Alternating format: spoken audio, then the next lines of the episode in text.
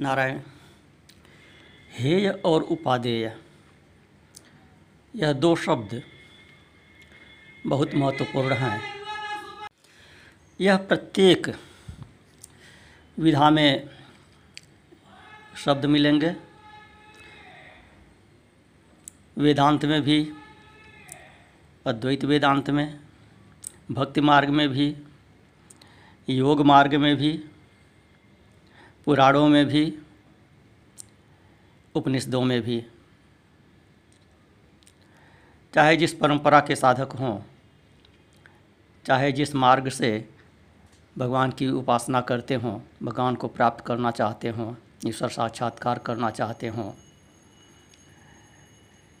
या प्रवृत्ति मार्गी हों, स्वर्ग इत्यादि की ही कामना करते हों, धर्मानुष्ठान करते हों तो प्रत्येक विधा में यह शब्द मिलते हैं, हेय और उपादेय।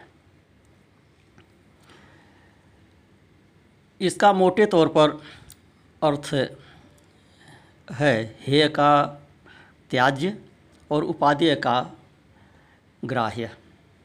उपादेय अर्थात जो आपके लिए उपयोगी है वास्तव में। परमार्थ के मार्ग में जो उपयोगी है, वह उपादेय है। और जो त्याज्य है, वह हेय है। यहाँ पर जो हेय शब्द का प्रयोग किया गया है तो यहाँ निवारण के अर्थ में प्रयोग किया गया है, नष्ट करने के अर्थ में प्रयोग किया गया है।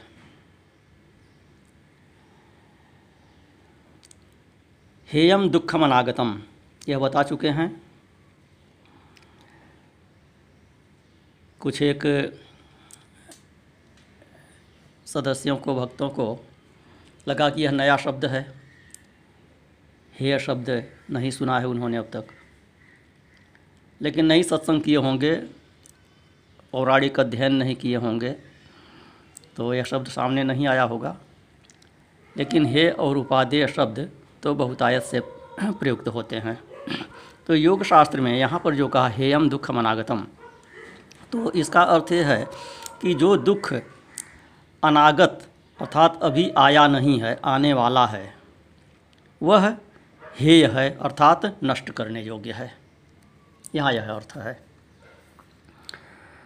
तो जो आया नहीं है दुख, यहाँ इससे तात्पर्य है कि आपके इस जन्म के बाद के दुख से। इस जन्म में जो है, वह तो आ चुका है। यह जो शरीर आपको मिला है, इसके लिए जो सुख दुख हैं, जो भोग हैं, वह तो अलाट हो चुके हैं आपके लिए। उन्हें भोगना ही भोगना है। किसी भी प्रकार से वे नष्ट नहीं हो सकते हैं। इसके बाद जो है, जो संचित कर्म आपका है, जिसके कारण से आपका आगे का जन्म मिलने वाला है और जो क्रियमाण कर्म है, जो उस संचित कर्म में जुड़ रहा है, इसके कारण जो आपका आगे का जन्म मिलने वाला है और उसमें जो सुख दुख मिलने वाला है, उसका निवारण कर सकते हैं। यहाँ तात्पर्य है। अब इस जन्म में क्यों नहीं निवारण कर सकते हैं?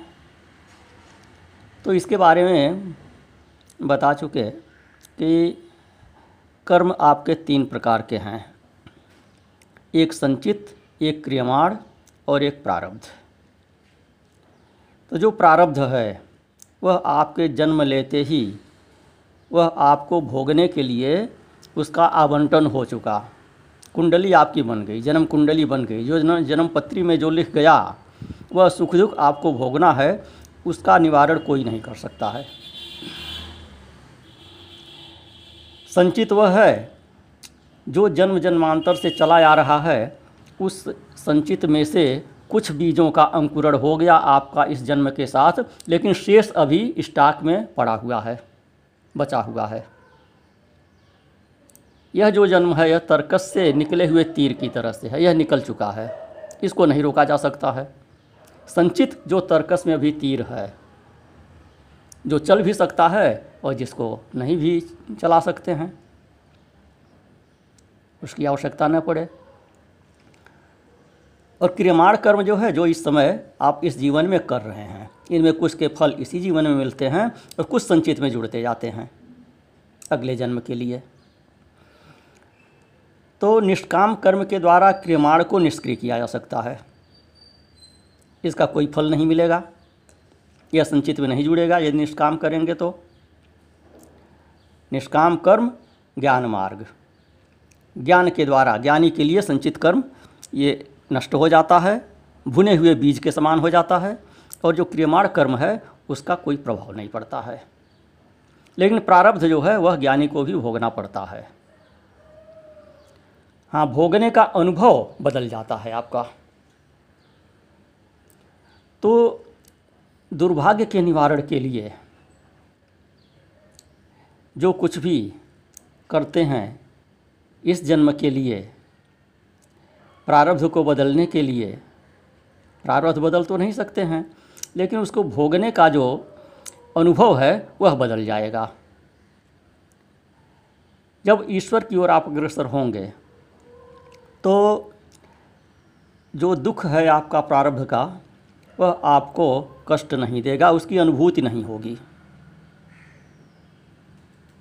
उसी तरह से समझ लीजिए कि जैसे कोई छोटी मोटी बात पे कोई बच्चा रो रहा है, उसको मिठाई दिए, टाफ़ी दिए, खिलौना दे दिए तो अपना दुख भूल गया।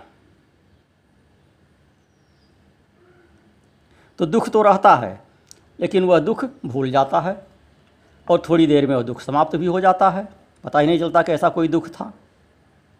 तो जब भगवान की तरफ़ आप अग्रसर होते हैं तो छोटे मोटे दुख ये सब भूल जाते हैं। इनकी अनुभूति आपको नहीं होती है। वो रहते हैं जस के तस लेकिन उनकी अनुभूति नहीं रहती है। हल्की सी चोट लगी। उसी पर आपने ध्यान केंद्रित कर दिया। अधिक दर्द होने लगता है, पीड़ा बढ़ जाती है। और किसी बड़े उद्देश्य में आप लग गए तो छोटी मोटी चोट का पता ही नहीं चलता है। तो इसी तरह से है। प्रारब्ध को बदलने की जो बात है। ग्रह इत्यादि का जो शमन करते हैं, निवारण करते हैं ज्योतिषीय समाधान करते हैं, अन्य प्रकार के जो उपाय करते हैं तो उन उपायों से होता क्या है कि कुछ तो उन उपायों के करने में आपने दंड भोग लिया, उसका वितरण हो गया। दंड का जो है, थोड़ा वितरण हो गया, थोड़ा उसका डाइवर्जन हो गया।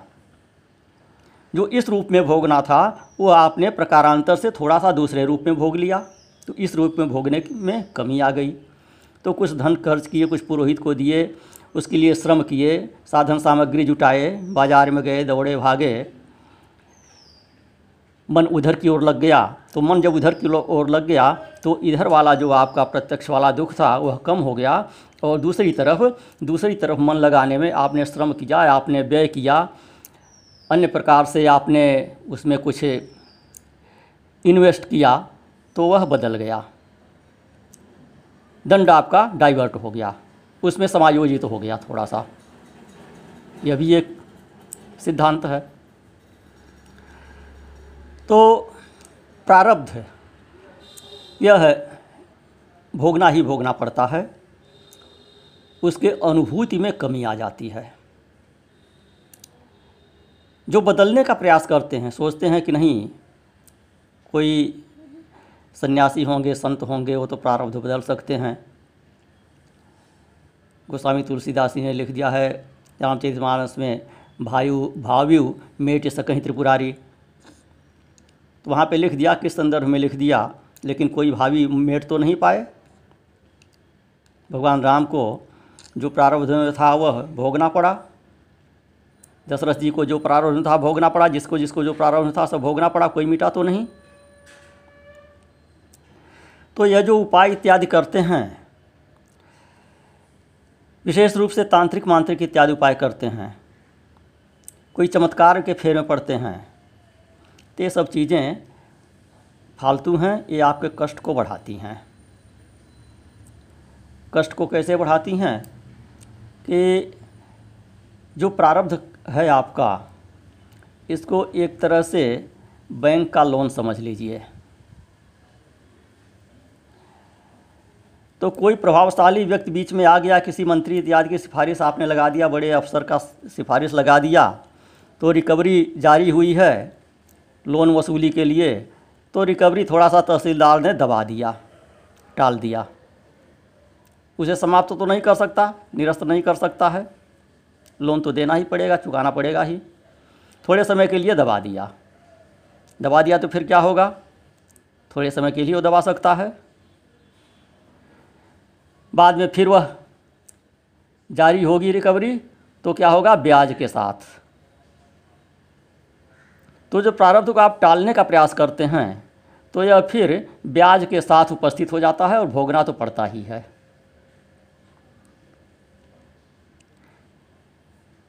तो यहाँ बात हे की चल रही थी।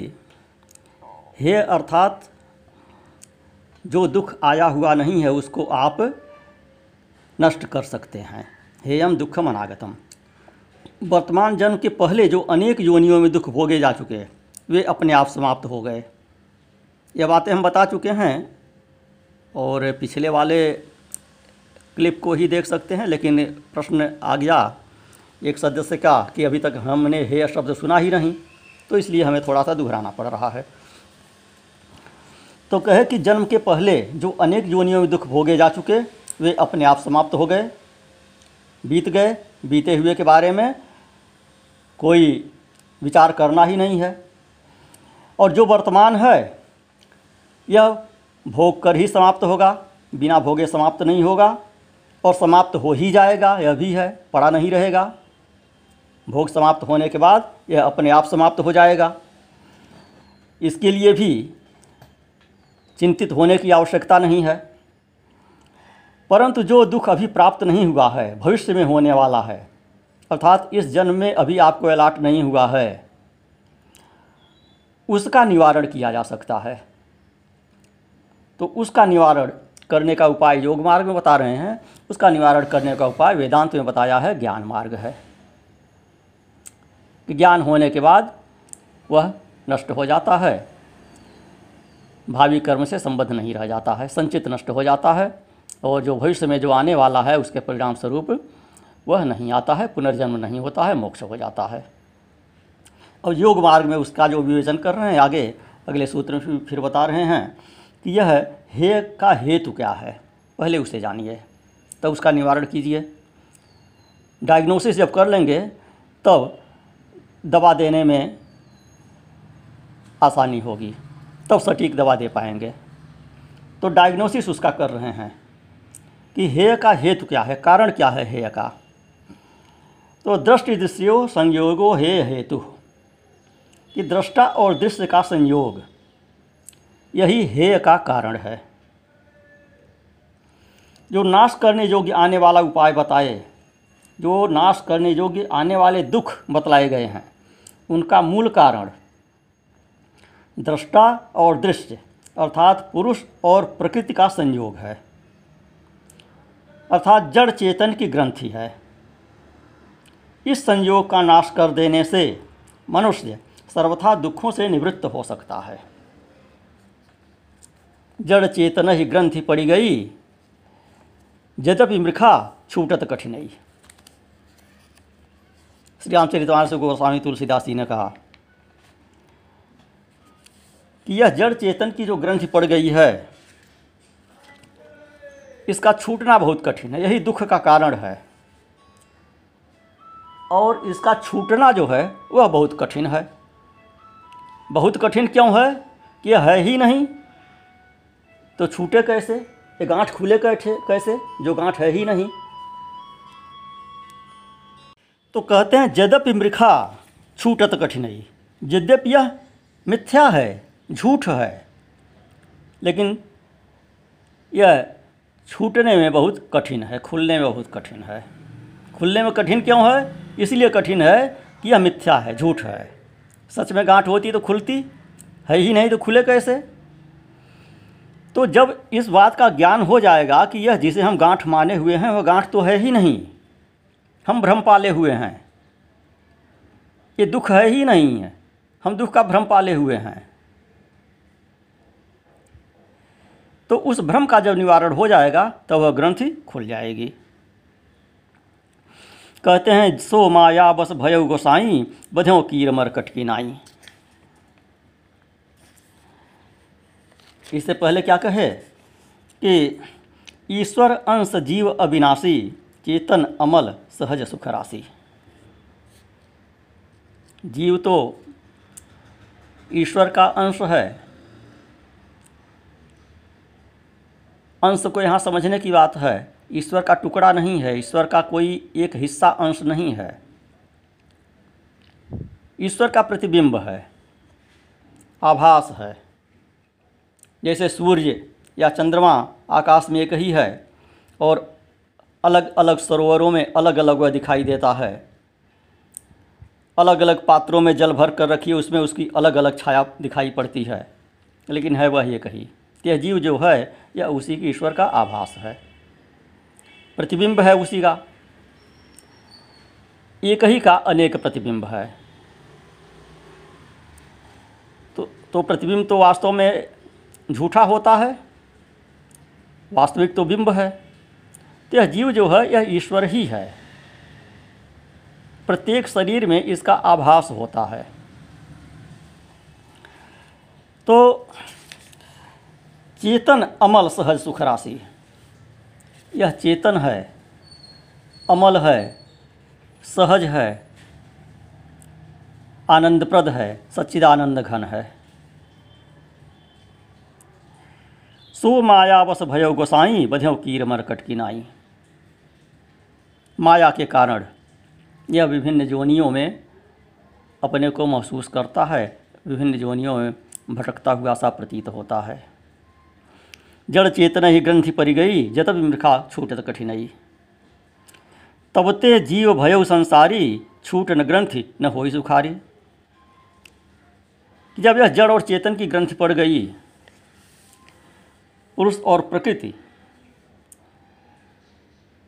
की जो ग्रंथि पड़ गई जो संयोग हुआ तो तब से यह जीव संसारी हो गया। न यह गांठ छूटती है और न यह सुखी होता है। गांठ छूटती क्यों नहीं है? क्योंकि गांठ है ही नहीं। तो श्रुति पुराण बहु कहे, उपाय छूटने अधिक अधिक रुझाई। जितना ही छुटा छुड़ाइए, उतना ही यह उलझती जाती है।